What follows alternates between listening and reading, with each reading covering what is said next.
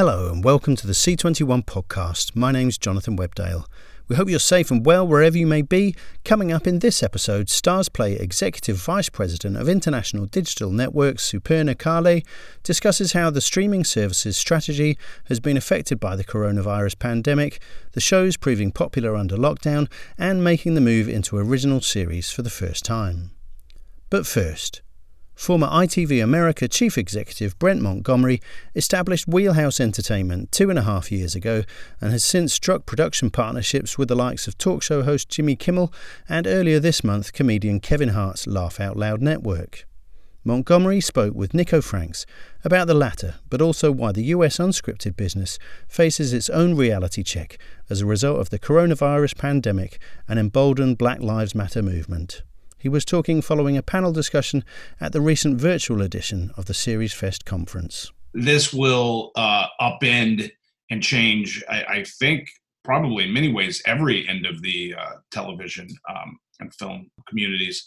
Um, the way we make stuff, you know, stuff had gotten pretty bloated, specifically on the unscripted side. Um, you know, as somebody who grew up as a shooter, editor, producer, and you know saw you know tapes of wife swap being made with two or three people in the UK on a crew. You know, I, I certainly grew up in New York as as somebody that was run and gun, and that ultimately I think helped me deliver on budget. You know, for for any size platform. But but I think we all you know reconfigured our um, teams to make 50 or 60 episodes of shows and um, that doesn't seem to be necessarily where the audience is headed. You know it feels like the audience wants really curated pieces of work that might be a story that's told in six or eight episodes and that's it. I mean it's it's kind of very similar to to some of the best work out of the uk we've seen you know um, historically you know, I think about short run shows like Luther and and other, you know, The Office and stuff that really, you know, I thought was uh, incredible at the time. And and I think,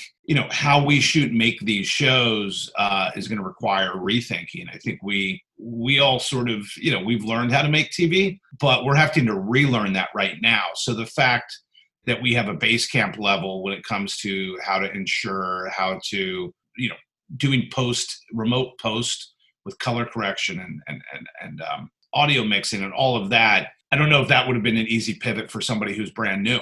However, I do also believe that you know new producers will come in with less sort of historical um, baggage. You know what what I'm looking for in people that we're bringing on is people who don't talk about how it used to be because it's never going to be like that again. So let's stop talking about it. So there's a lot of talk about how we're trying to come back.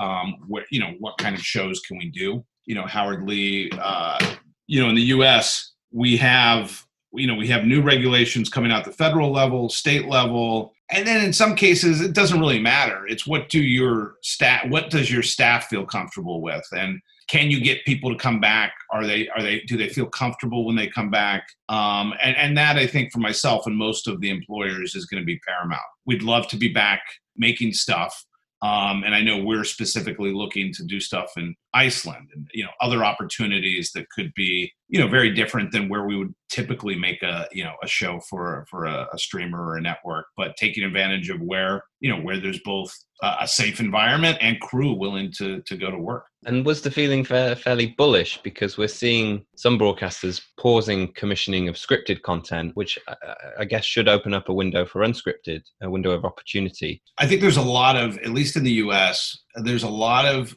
audience and people just expecting to know who the people they're watching are. And you know the things that have really popped during the global shutdown, or at least the U.S. shutdown, have been Tiger King, Michael Jordan, uh, the Michael Jordan series, and these are real stories about real people.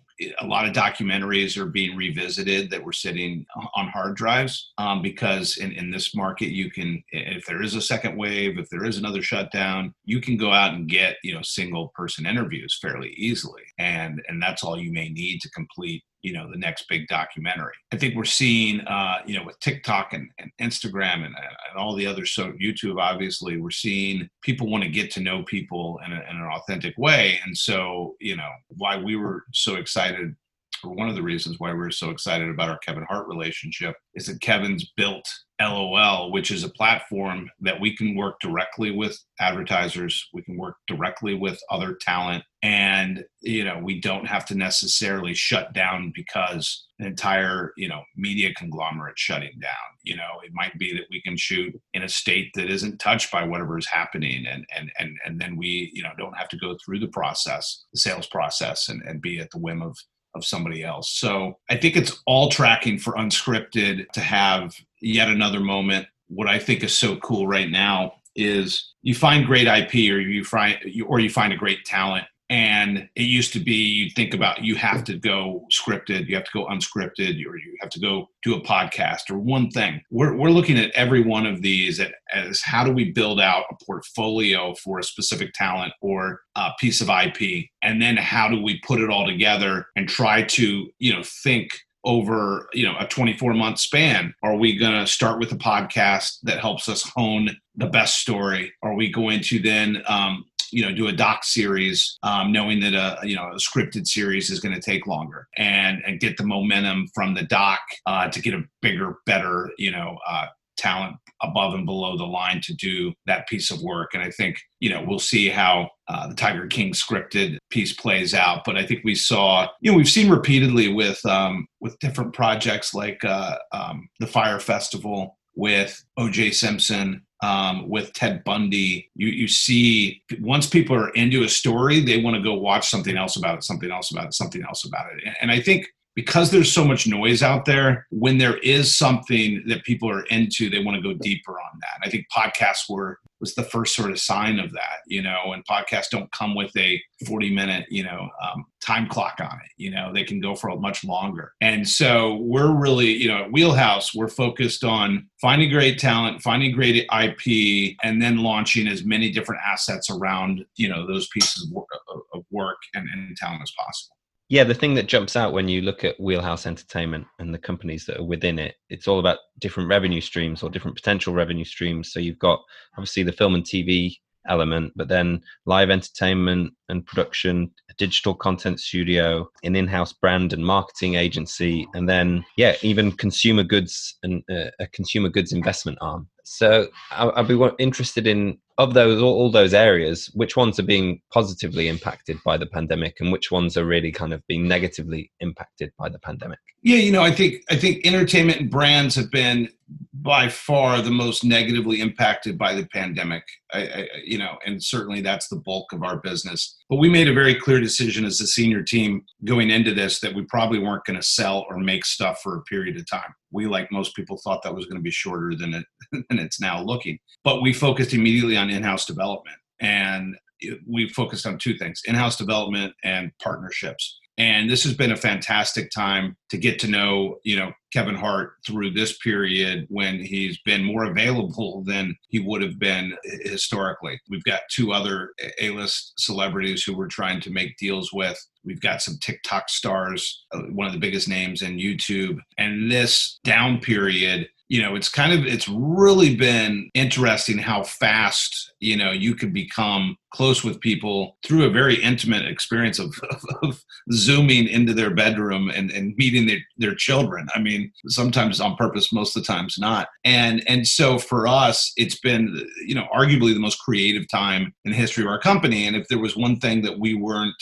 if there was one thing we didn't have before COVID uh, struck, it was it was focus, you know, and it, or, or extreme focus. And I think we've now cut a lot out of what we were looking to do and really focused on the things we think will be transformative. To give you an example of of something that that has done really well, and a little backstory to get there. When um, myself and, and Ed Simpson decided to go and leave ITV to start Wheelhouse, it was it was really based on one thing. We were fortunate enough to be managing Queer Eye and, and, and, and Cake Boss and Duck Dynasty and Pawn Stars and Fixer Upper, maybe the sort of biggest opportunity of them all. And we thought, what happens if we go and we start to invest in these small businesses and we, you know, don't stick our hand out asking to just take a piece of these businesses, but rather say, hey guys, we've been through this before. We've seen the power of, you know, turning, you know, your small business into a global hit TV series. And we know that nothing can kill a business faster than success So, really being locked arm in arm and, and being able to provide to our network partners so, some comfort in that we're going to help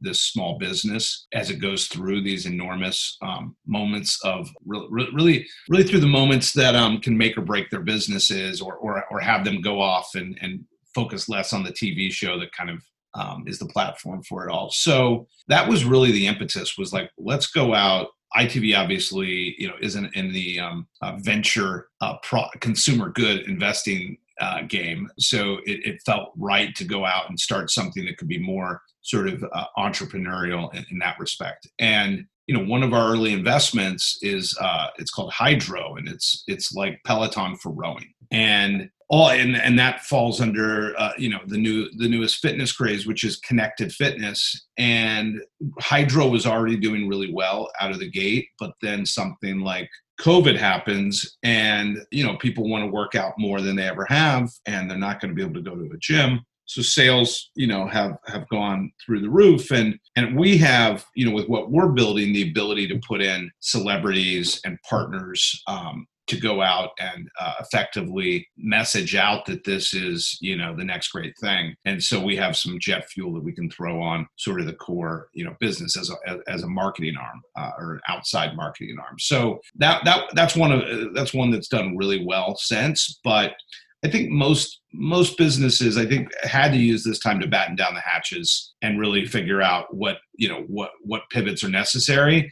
And we tried as an organization not to chase our tail you know, we did not focus on COVID programming because we we assume the audience isn't going to want to watch people on Zoom, you know, for too long. And I think I'm right in, in saying that in previous recessions, that has been a, a boon in, in general to reality TV. So, yeah, the, do you think the chances are high that it, it could be that history could repeat itself there? Yeah, you know, I think in many ways this is such a unique, non-precedent, uh, you know, unprecedented moment that you don't want to draft too you know too many decisions from previous history but uh, because these tech companies are very different than uh, sort of the traditional linear partners and, and their businesses in many ways extend well beyond the p&l of, of a traditional um, budget a traditional operating budget of a linear network. However, we do believe everybody's got to be somewhat conservative, and you know, I think they want the they're going to need quick turns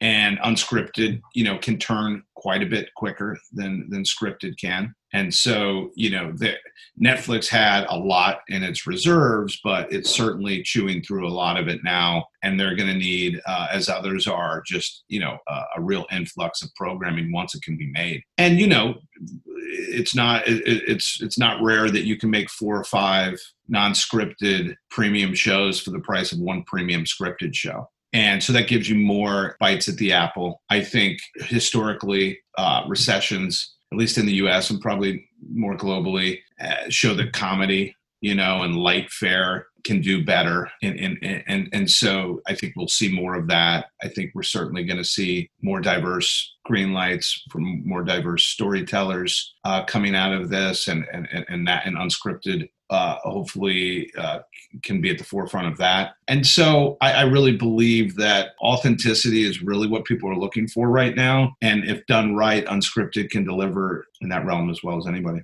And since the end of May in the US and, and then around the world, we've seen a huge amount of social unrest with regards to kind of recognition of systematic racism in society. Do you think the reality industry needs to kind of reassess its how it's represented people of color sometimes on screen. And and do you see um, yeah the future of reality tv being very different over the next few months and years given what's happened recently in the us yeah i think on the on first on the macro level i don't i don't know that we'd be having this conversation if two things didn't happen. If if there wasn't a pandemic to where everybody was caught at home uh, you know everybody saw uh, this horrific moment because of the fact that somebody had a cell phone. And, um, you know, so I, I, think if that hadn't happened uh, on top of the pandemic, uh, I, I, don't know that we'd be having this conversation, and, and, and, that would be unfortunate. I think what what gives me hope is that this feels very differently than any other time in my lifetime, and I'm sure most people's. In that,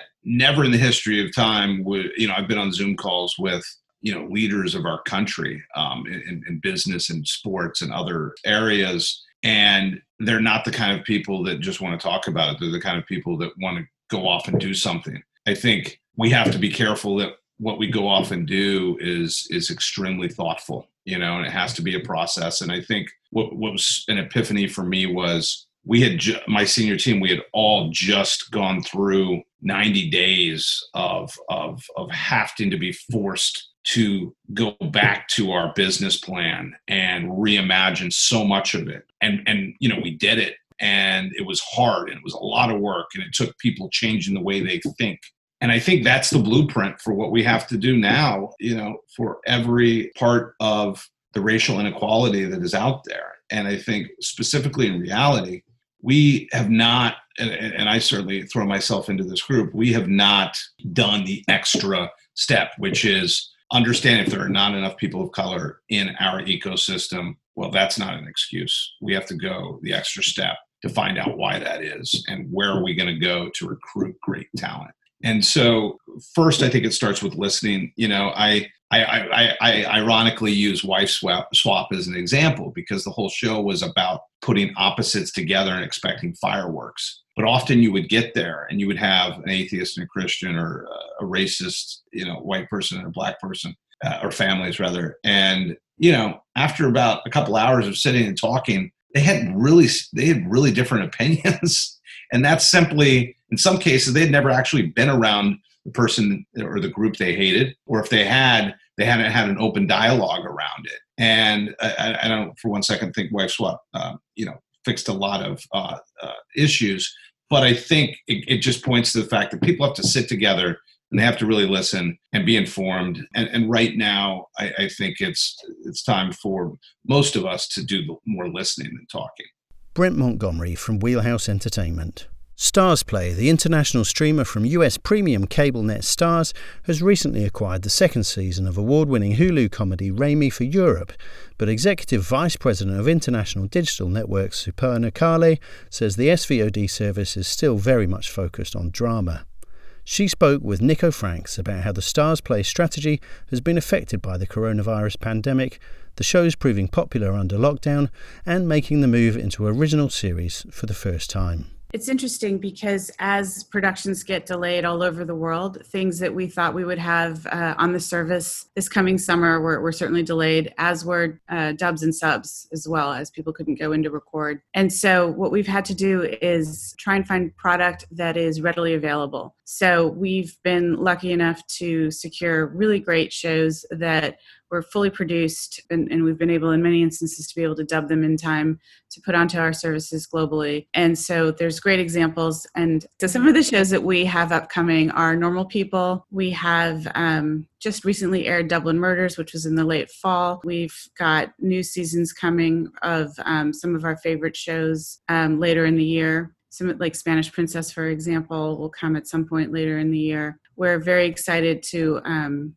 air at some point Ghost, which is the follow up to the Power universe. And we'll be able to have that day and date globally, which is the, a first for, for Starzplay. So we're incredibly excited about that one. And then on and on and on. So we've been able to pick up a bunch of product, a lot of which we haven't announced as yet, but um, stay tuned for more information on those. And I suppose you'll be aware of uh, how big a show Normal People was for the BBC here in the UK. Do you think it will be able to replicate that success in other markets? Uh, we do actually. We have high hopes for for that show, as well as we've got the Great um, coming uh, any day now, actually. Um, and the Great is a, was been a massive success for Hulu here in the U.S. So the Great followed right after that by Normal People, and then there's there's several more shows that again we haven't announced, but um, things that you will have heard of that were just mind blowing shows. And so the strategy for Starzplay is really taking all of the Starz originals from the U.S. Um, service airing them day and date wherever we can, and then augmenting with fantastic acquisitions like The Capture or Killing Eve is, is two good examples. So we bring the best of global SVOD, and our brand strategy is to stick to premium SVOD.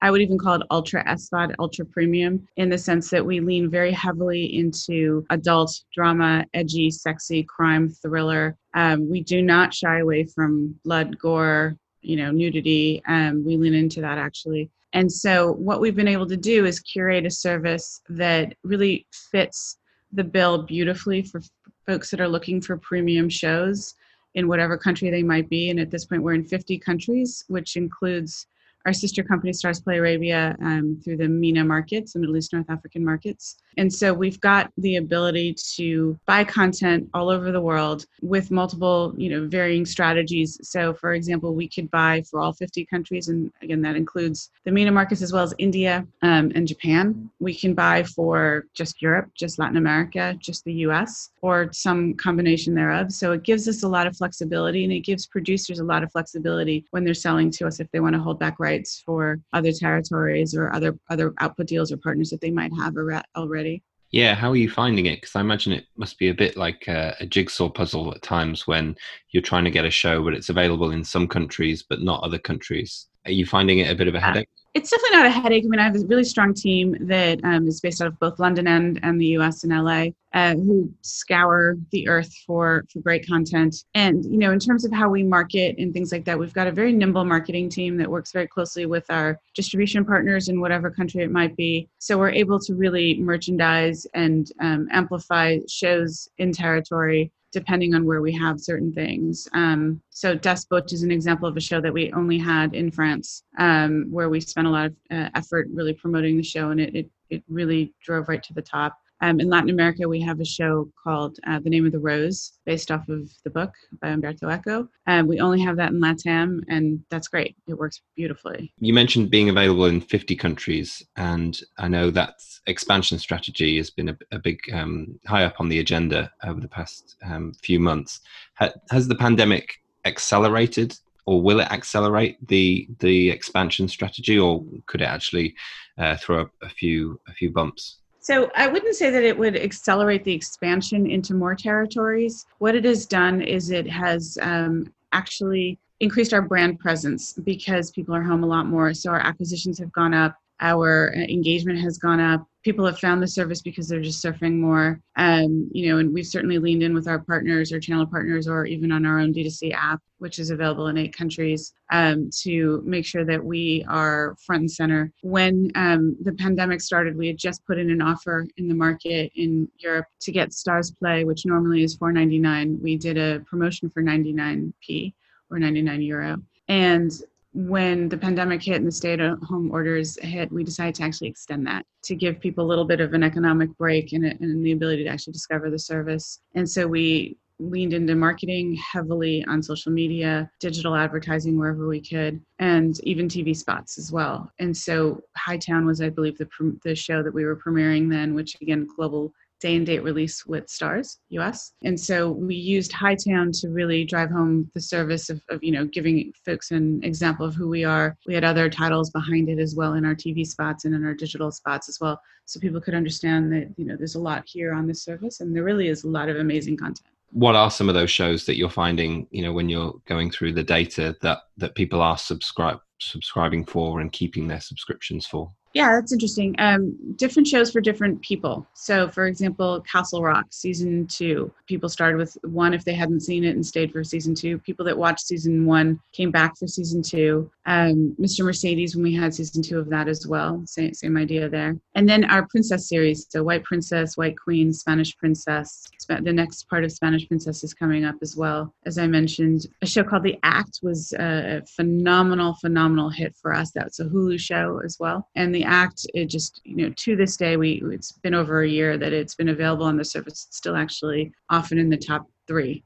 in every country where we air it. And and that's the story of a, a woman a real life story true crime story of a woman who had a daughter and she had munchausen by proxy. So she was making her daughter quite ill and, and there's a murder in there etc so right up our alley. Um, again massive massive hit for us and so when that season two comes out, which has been a bit delayed, um, we'll be able to really, I think, uh, engage consumers again. And it's a really interesting business because you're effectively cherry picking a lot of the shows that are available in certain countries and then bringing them over to your service. But I suppose the downside to that is when those services themselves expand internationally, some of those series might um, not be available. Is that something that's that's on the horizon as as services like Hulu potentially expand internationally? So you know, Hulu um, is a fantastic service here in the U.S. I think they've publicly said they're not going international for quite some time. But even if they do, the fact is is that you know we we can definitely control our destiny. You know, there's a lot of folks that